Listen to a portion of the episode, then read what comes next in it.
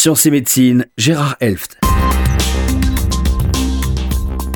La désinformation concernant le cholestérol. À l'heure actuelle, les différents médias nous inondent de documentaires concernant beaucoup de sujets. Certains sont très informatifs et instructifs, d'autres sont malheureusement truffés d'inexactitudes et de messages parfaitement erronés. Les documentaires médicaux n'échappent malheureusement pas à cette règle. Il en est ainsi de ce qu'on appelle la controverse du cholestérol.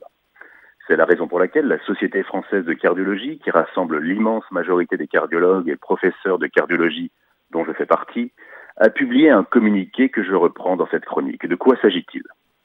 Après la Deuxième Guerre mondiale, la communauté médicale a constaté des taux très élevés de maladies cardiovasculaires dans tous les pays occidentaux. Des centaines d'études épidémiologiques ont clairement mis en cause quatre facteurs de risque majeurs de ces maladies, le tabagisme, l'hypertension artérielle, le diabète et le taux élevé de cholestérol, l'hypercholestérolémie. Restait à cette époque à réaliser des études montrant que le risque cardiovasculaire pouvait être diminué lorsque l'on traite les facteurs de risque cardiovasculaire et notamment l'excès de cholestérol.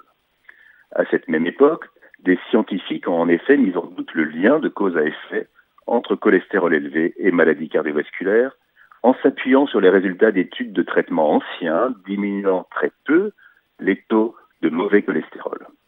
Mais ensuite, de nombreuses études incluant des participants à mauvais cholestérol très élevé et recevant les traitements modernes de l'hypercholestérolémie, les statines, ont été mises en place. Ces études ont permis de démontrer l'intérêt de diminuer le cholestérol. Les statines sont aujourd'hui disponibles pour la plupart d'entre elles sous forme de médicaments génériques. Elles diminuent de manière spectaculaire le mauvais cholestérol avec des effets indésirables, le plus souvent bénins. Les premiers essais avec les statines ont été réalisés chez des patients ayant fait un infarctus du myocarde.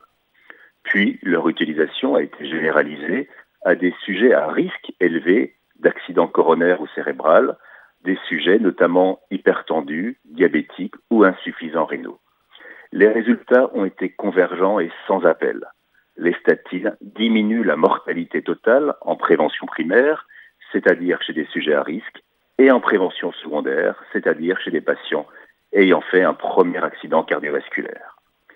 Il est par conséquent extrêmement curieux et préoccupant de voir cette remise en cause non fondée de l'intérêt des statines.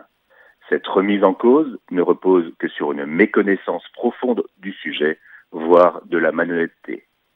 En conclusion, il faut se rappeler que l'excès de mauvais cholestérol est une des causes des maladies cardiovasculaires. Nous disposons de médicaments diminuant le mauvais cholestérol et par conséquent diminuant le risque de faire une maladie cardiovasculaire potentiellement mortelle.